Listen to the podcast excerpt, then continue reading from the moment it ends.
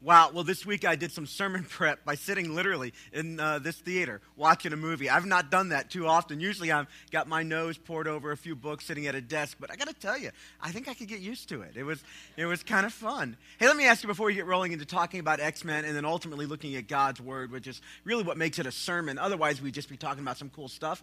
A sermon is based from God's Word, so we'll be going there as well. But I want to ask you anybody in the room this week have a birthday? Would you just kind of raise your hand? Any, anybody in the room? All right, there you go. There you go. I saw a couple ladies. I want to ask you how old. How about an anniversary? How about an anniversary? Anybody in the room? All right, there's a, there's a few of those. So, so here, here's the thing. There's a tendency sometimes when you come to a church service like this and you don't get a lot of time to interact with each other to forget that the people you're sitting around have normal everyday lives happening all around them. They do. I mean, they have kids that are graduating high school and going off to college. They're taking vacations. They're dealing with illnesses. They're being challenged at work. They're trying to figure out what to do with their kids on summer vacation. They're thinking about having kids, not having kids, getting married, dating. Life is happening all around. And sometimes when you come to a facility like this or an environment like this and you're in a service like this, you might forget that there's real people all around you. Well, today we're going to talk about real life in a very practical way, kind of using this movie as a jump off point. That, that's one tendency that happens in a church environment like this. But here's another one. Sometimes, especially with dealing with the topic we're going to deal with today, there's a tendency to think that church or religion or a relationship with God is really all about sin management. It's all about me trying to get you guys not to do bad things and you generally cooperating or not. And, and I want to let you know right off the bat that is not at all the point of a relationship with Jesus. It's not about sin management. In other words, God doesn't like you more if you somehow are better or gooder. Uh, I know that's not a word, but I think you know what I'm trying to say. He doesn't like you more if you're able to winnow out all the bad and get near as perfect as you can. See, I think there is an understanding at work in our world that says if you plug into church, if you're a church kind of guy, if you're religious kind of girl, then what you're about is being good. Now, here's the problem with that is it's a misconception that keeps you from grabbing hold of a central truth that I think is life-changing. Now, let's all acknowledge that some of the Bible, a good portion of it, does talk about sin and God's displeasure with it. And we're going to talk about that today. We're going to talk about temptation and the challenge between good and evil. But I want you to hold this tension in your head. While I talk about it very practically, I want you to make sure that you do not make a mistake that would be very easy to make. I do not want you to mis- make the mistake of thinking that what I'm trying to get you to do is earn a relationship with God or be good enough so that He likes you or be good enough so that He gives you His divine favor and smiles on you. That's not the point at all. We're going to discuss what the point is in a few minutes, but that's not it. Well, let me talk about this movie just for a few minutes. See, X Men Origins is all based on a comic book called The X Men, and they've been making it into movies. I believe this might be the fourth one that's been out in the last couple of years. If you saw Wolverine. Anybody see Wolverine? Good one. See, here, here's the deal, guys. I'm a guy. I like these films. I like watching these films with my boys, uh, both my buddies and my own kids, because you know there's a lot of like explosions and fight scenes and adrenaline gets pumping. There's really good stuff. But here's the thing that I've discovered when I used to teach high school, when I talk with the guys on staff, when I talk with my own kids, is a lot of times in the movies that we find ourselves emotionally connecting to or intellectually connecting to. In this case, kind of just you know I don't don't know, hormonally connecting to. It just gets me kind of revved up as a guy. I just want to go around grunting and, you know, eating steak and that kind of I don't whenever you whenever you watch a movie that connects with you, very often there's something deeper going on. There's an underlying theme. And a lot of times in the superhero films like this one is, there's a theme of a basic cosmic struggle between good and evil. And the ever present threat of evil in the world looming large over everybody else. And there's a basic question Who's going to step up and deal with the evil? Who's going to bring justice to bear on the issue? Ah, that, that, that's a good conversation. Because that is, in large part, an overarching storyline in the Bible as well. That there is an enemy of our soul, and he works on a corporate level to bring destruction and chaos into our lives.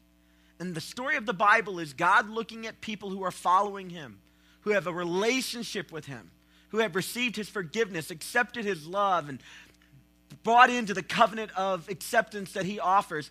And him looking at them and saying, Now, will you partner with me to accomplish my work in this world?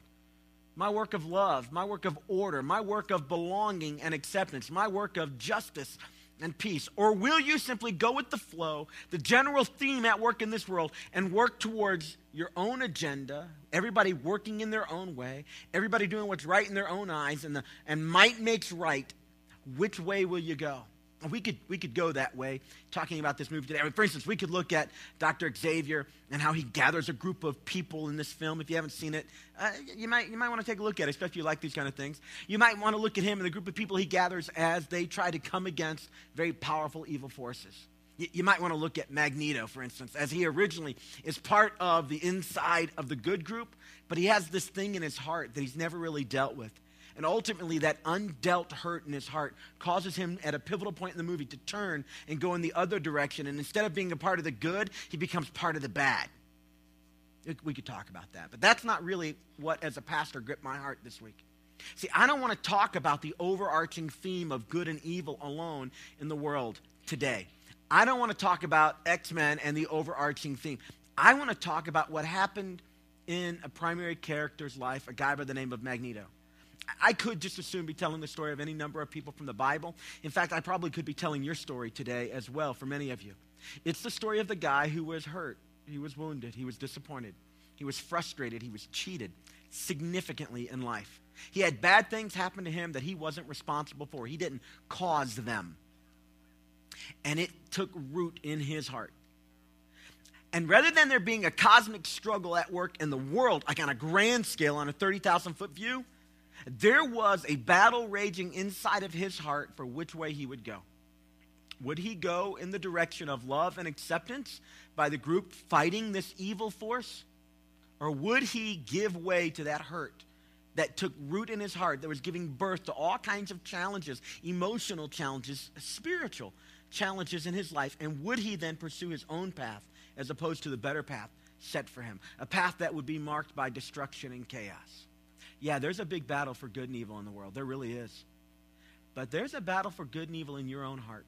If we bring it down from the 30,000 foot view and make it right where you're sitting right now, right where I'm sitting right now, there is a battle raging. You have not just a corporate enemy of our soul collective, not just an enemy of this world, not just a chaotic order. There is an enemy of your soul personally. And God doesn't want you to give way to that. There is a cosmic spiritual struggle happening right now inside of all of us. We use words like temptation to describe the, the, the challenge. We use words about just, uh, you know, following righteousness is the biblical word, right ways of being and right ways of doing, or unrighteousness. We use the word of holiness or worldliness, godliness or otherness. This, these words, all from the Bible, are words used to describe that internal struggle. A, a struggle you'll see written large if you watch the movie X Men First Class in Magneto's life as he comes, tries to come to terms with his issues. And he's given a very bold invitation don't give way to the hurt. Let go of that and let's move beyond it and get beyond the stuff. Don't give in to the wounding of your soul. Let's move in a different direction. I, I don't want to make it a spoiler, but at the end of the day, uh, that struggle inside of him sets the larger struggle for the rest of the entire X Men series. But your Bible has a lot to say about this. How many of you are old enough, like me, to remember a television comedian by the name of Flip Wilson? Anybody remember this?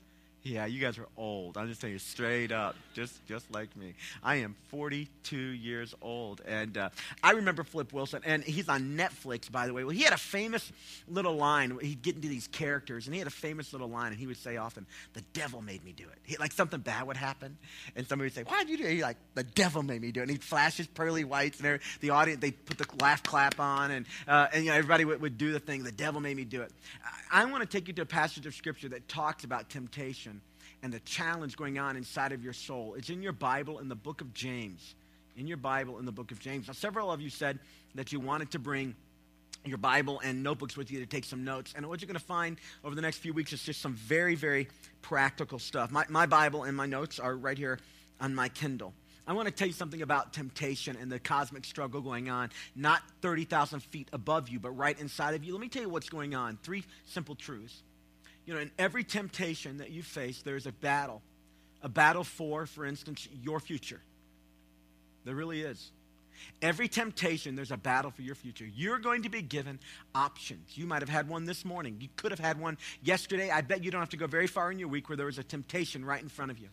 It was, in my case, a temptation to grab another piece of dessert or not. Now, I don't want to make too much about that. After all, it's just food. But most of us who struggle with food issues, like myself, realize that sometimes there's some spiritual stuff going on underneath there. And so I have a regular temptation. Do I take another piece of dessert? Some of you in the room, you have internet temptations or relationship temptations or honesty temptations. Oh, we don't have to go very far back in our personal histories to deal with the truth that all of us have temptation in front of us. And every temptation, in every one of them, there is a battle for your future. But, but I want to make something clear it's not just about you. See, in every temptation, almost, there's not only a battle just for you, but there's a battle for the future of the people you love. I bet there are people in this room who grew up in homes where somebody who was faced with temptation made the wrong choice. And that wrong choice and the consequences of that choice caused all kinds of fracturing and splintering in the home that you grew up in. There was temptation.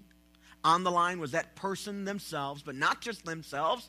On the line was also the future of the people they love, their family, their friends. If you're an employer, people you work with and people who work for you. But there's another level at which temptation lingers and presses in on. It presses in on our own future, the future of the people we love, but it also presses in on the issues of our faith. See, it's not just about the pain you bring into your own life. That's sometimes more obvious and clear. And sometimes when we experience the negative consequences of our choices, when we make the wrong choice when faced with temptation, we become very aware of that when we experience the pain. That, that's often what happens. The little kid tells the lie, he gets caught. He tells more. Eventually, it begins to unravel, and there's embarrassment and shame. And hopefully, that teaches them don't tell lies. The person, you know, lifts something that they didn't pay for from a store, they get busted. Hopefully, they, they learn the lesson. Somebody doesn't honor somebody else in a relationship, they gossip behind their back, the truth comes out. Hopefully, they learn the lesson to control their tongue. The pain sometimes makes us available and receptive to the lesson. But it's not just the pain we feel. See, there is your future, the future of the people you love. There's also your faith at work. Uh, see, the Bible makes this perfectly clear that sin, our sin, the temptation we face, choosing the wrong option, that kind of sin separates us from God. And there's some of you in this room, and you want deeply to have an authentic, intimate connection to God. And yet you know, your conscience is right there in front of you, that you have made willful choices to go against what you knew was right. And that gap that you sense between you and God is a direct consequence of your sin. And this is part of the story of the Bible. It's one of the reasons why, while God isn't simply into sin management, it's why he takes sin so seriously. Because sin destroys, sin separates. Sin destroys us internally, it destroys relationships, and it disconnects us upstairs with God. Sin is a big issue. The battle raging every day in your soul to follow God or not, to give in to temptation or be faithful, is big in part because so much is riding on it. Your future, the future of people you love, and the issue of your faith and how deep and connected you are to God. So, where does it come from? I mean, is Flip Wilson right? Is it the devil made me do it? I want to just very calmly and very directly take you to one of the most practical books in the Bible. If you haven't read the book of James in a long time, you might want to go there. James chapter 4. So if you're at James chapter 1, go a couple pages over. James chapter 4. Here's what it says What causes fights and quarrels among you? Listen to what he says here. Don't they come from your desires that battle within you? So this is kind of standing against that whole the devil made me do it. It's always an outside force. What this passage is trying to get us to see is that inside of us, certainly inspired by demonic stuff, certainly overarching, connected to the evil one. The Bible calls him the devil. But inside of each of us, without anything needing to lead on us, there are forces at work in us that, if left unchecked, the Bible right here says, James says, causes fights and quarrels among us. Don't they come from your desires that battle within you? And then he says, verse 2, see if you can't relate to this. You might not be able to see it in yourself, but I bet you can see it in somebody around you. Here's what it says You desire, but you do not have. So you kill. You covet, but you cannot get what you want. So you quarrel and you fight. You do not have, listen to what he says here, because you do not ask God. Let's pause for just a second here. He's talking about this internal struggle. Like in the movie, we're talking about like Magneto faced, but he's talking more. He's talking about all of us. Now, I'm talking primarily here, guys, to folks who are trying to follow Jesus. But if you're not yet in that circle, you're just trying to figure out what this thing is all about. Don't forget what I said when I began. I'm not talking about sin management, but for those of us that are following Jesus, who've experienced his grace, we want to take sin just as seriously as our leader did, Jesus.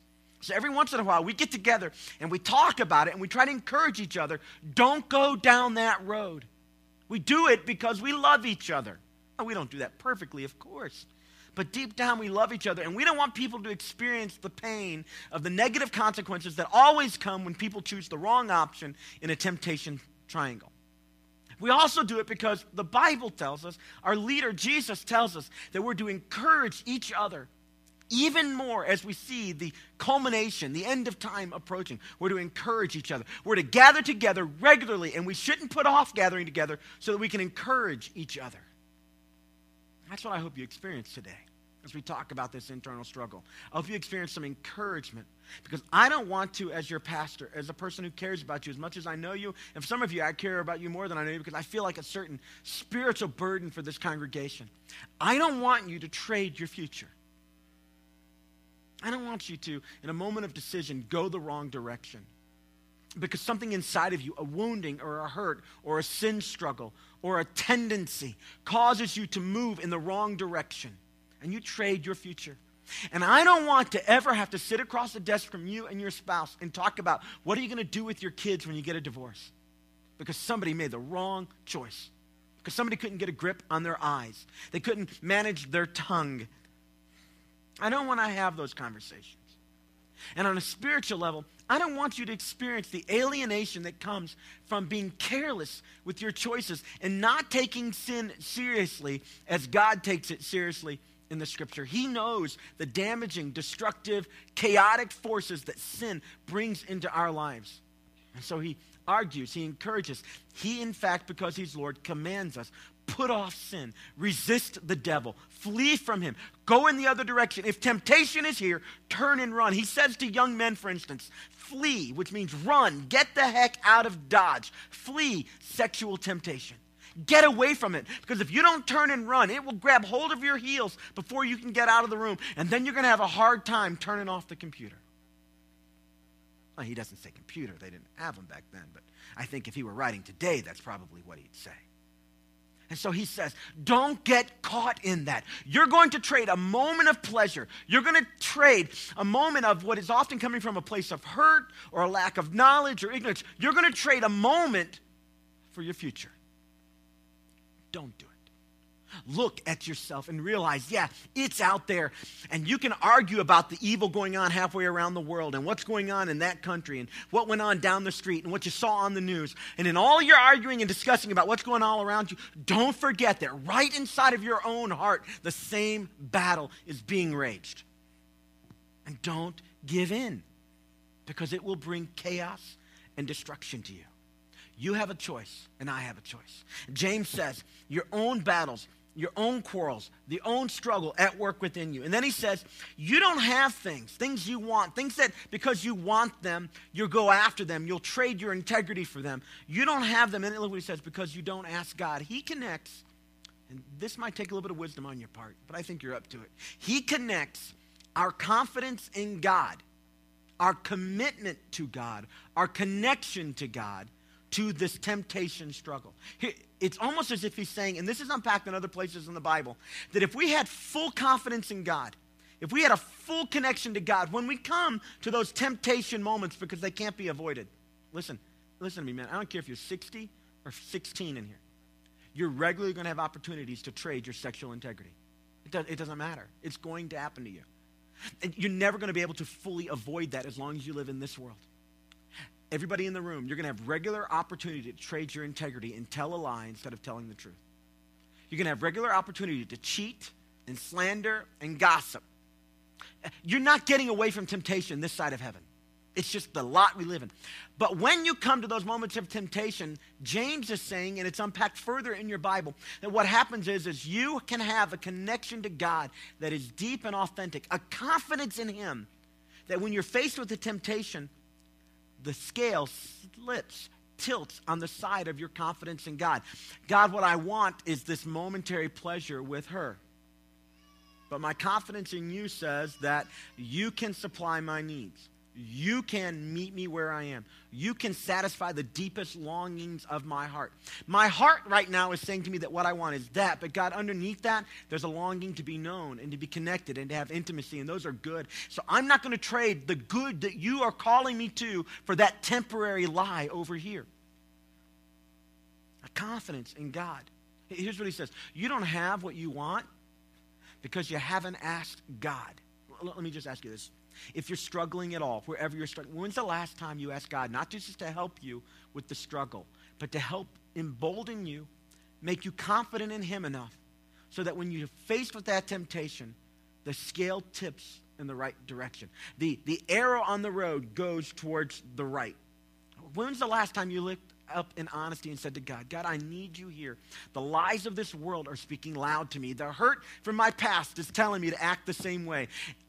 I'm being called towards revenge. The bitterness that has taken root in my heart is causing me to really contemplate. But God, you're bigger than this. My confidence in you is in you, and I won't give in to this lie. But James doesn't stop there. He says, for some of us, the, answer, the, the, the problem isn't that we don't ask God. We ask God all the time. This next line gets me. I ain't gonna, I ain't gonna lie. This, this next line does like spiritual surgery on my soul. He says, you do not have because you do not ask God. Then verse 3. And then he says, And when you ask, you do not receive. Well, that'd be me on occasion. Because you ask with wrong motives. Uh oh. Uh oh. A little honesty in the room here. Can we do that for just a second? You ask with wrong motives so that you may spend what you get on your own pleasures. Now, listen to me, guys. We've been in an economic downturn in this country. And it's been a great opportunity for everybody to take kind of a corporate pause, look at what's going on economically in the world, and say, now, God, what would you like to teach me through this? Some of us, I bet you, like me, you've prayed that God would bless your family financially. That's a good prayer. He, he wants to do that. But then he comes alongside and says, if you want blessings from me financially, then what you do is, is that you honor me with the blessings you already have. So wherever you are, you honor me with that. It's called generosity. It's called giving. The Bible talks about tithing. You can work through that yourself. You're all intelligent people. And on occasion, I teach about that. But just for the point, don't get caught up on the, on, on, the, on the detail yet. The point is, though, that God says, I want to bless you there. But to do that, you've got to free your heart. There has to be a corresponding generosity. Because if you simply ask for financial blessing for yourself, to spend on yourself all the time. Clearly, there's the language of commerce in here to spend what you get only on your own pleasures. We could take it beyond money. It could be all kinds of things. It could be some of us only want to be in a relationship with that person over there because somehow they feed our own sense of insecurity and they make us feel better about ourselves. We call that, like, you know, when I was in high school, she's arm candy. You know, you, you know what I'm talking about? It's like he doesn't really even like her, but she's pretty, and his friend wanted to date her, so he asked her out. Anybody have you ever? I actually did that once. It's very bad. It's very bad. A friend of mine said, Look at that girl. She's hot. I said, I'm going to ask her out. And I did. She said yes. I don't know why. I, she, I thought she was smarter than that. She looked pretty enough to be smart. But she said yes. And here, here's the deal I stayed with her for like three months. And uh, this is terrible sad. I'm just being honest as a pastor right here. I didn't even like the girl, but she was really hot. And so my buddies thought it was cool. Yeah, isn't that terrible? Isn't that terrible? Now, now listen, God says that sometimes then things like real connection with another human being who knows me and I'm known by them and loved and loved. That would be elusive to me because what I asked for, I wanted only for myself. And I wasn't willing to let God do his work through the very things he was bringing in my life. That happens in finances.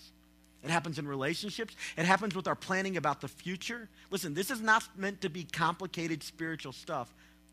What, what James is doing here is laying bare our hearts And he's saying, let's just be honest for a moment. Let's look in a spiritual mirror and say, yeah, we can blame mom and dad. We can blame the forces in society. We can blame our parents. We can blame our schools. We can blame our teacher. But at the end of the day, there's something going inside, uh, inside each one of us. And we should look ourselves in the mirror and say, now, God, help me deal with this tendency in my own heart to not put you first. Help me deal with this tendency in my own heart to go for my own pleasure first. And instead, God, would you guide me in the path that you would have me go? Help me to say no to this temptation. Look at what he says. Now, verse 4. He's hearkening back to some language that was used often in the Old Testament, which means he's getting pretty serious. Here's what he says You adulterous people. What he's basically saying is, is you have this authentic connection with God. It's like you're married together, and yet you keep putting other things in front of your relationship with God. I mean, you check out on your relationship with God for a moment of pleasure. It's like you had an affair on God. You adulterous people. Don't you know that your friendship with the world puts you at odds or puts you in enmity against God? Therefore, anyone who chooses to be a friend of this world or the system of the world or the values of the world, ego and self serving and pleasure first, Anybody who does that becomes, in effect, an enemy of God. You're running in cross directions. So when you pray to Him and ask Him to give you things that serve the purposes of the world alone and the purposes of the world at work in you, God's not there to answer those prayers for you. It doesn't work that way. Or do you think that the scripture says, without reason, that He jealously, God jealously longs for the Spirit He's caused to dwell in us? He gives us His Spirit when we become His sons and daughters, when we begin a relationship with Him, and He jealously longs for that Spirit He gave you to commune back with Him. He wants to be connected to you. Sin separates that. Verse 6. But He gives us, look at this next two words. Oh, I love this. He gives us more grace. Uh, listen, Many of you in this room, you got grace already. It's covered your past sins. You're in a relationship with God. You've been baptized. That's awesome, but that's not what this is talking about. He gives us more grace, additional grace, greater grace, deeper grace, wider grace. Not just the grace that secures heaven. Listen, God doesn't want to free you from your past sins simply so you can spend eternity with Him. He wants to free you from your sins here and now so that you can walk in the beauty of deep relationship with Him here, not just there. I grew up in a religious tradition, and we always talked about over there, over there. When we all get to heaven, everybody be happy over there. And we all longed for heaven. And sometimes we forgot that the very God who's securing over there for all of us is present right here, right now. He doesn't just want to free you from the consequences of your sin on some future event. He wants to free you from the grip of your sin right now. So if you're in an addiction, you can't control yourself with a substance, with an activity. He wants to free you from that. He gives you more grace. Not just grace to be forgiven, but grace that empowers, grace that helps you overcome. And when we focus our eyes on Him more closely and more diligently than the opportunity in front of us to go the other direction, it builds a confidence in us, a boldness in us. If you, if you tweet, here, here's the tweet of the week He doesn't just want to free you from the consequences of your sin, He wants to free you from the grip of sin here and now. I don't want you to trade a moment, a decision, a momentary pleasure, and trade your future. I don't want you to trade your family. I don't want you to trade your faith. Ah, oh, listen, I'm not about managing your life. This church isn't built around rules and structure. That's not our thing. But the Word of God speaks loud on this issue. Say no to sin. Sure. Be angry about what somebody else does. Be angry when somebody else doesn't treat their wife correctly. Yeah. Be angry when some kid dishonors their parents. Be angry when somebody gossips about somebody else and you hear about it. Of course. That's out there. What are you going to do for yourself, though, when you're faced with the same issues of honor and dishonor, integrity, no integrity?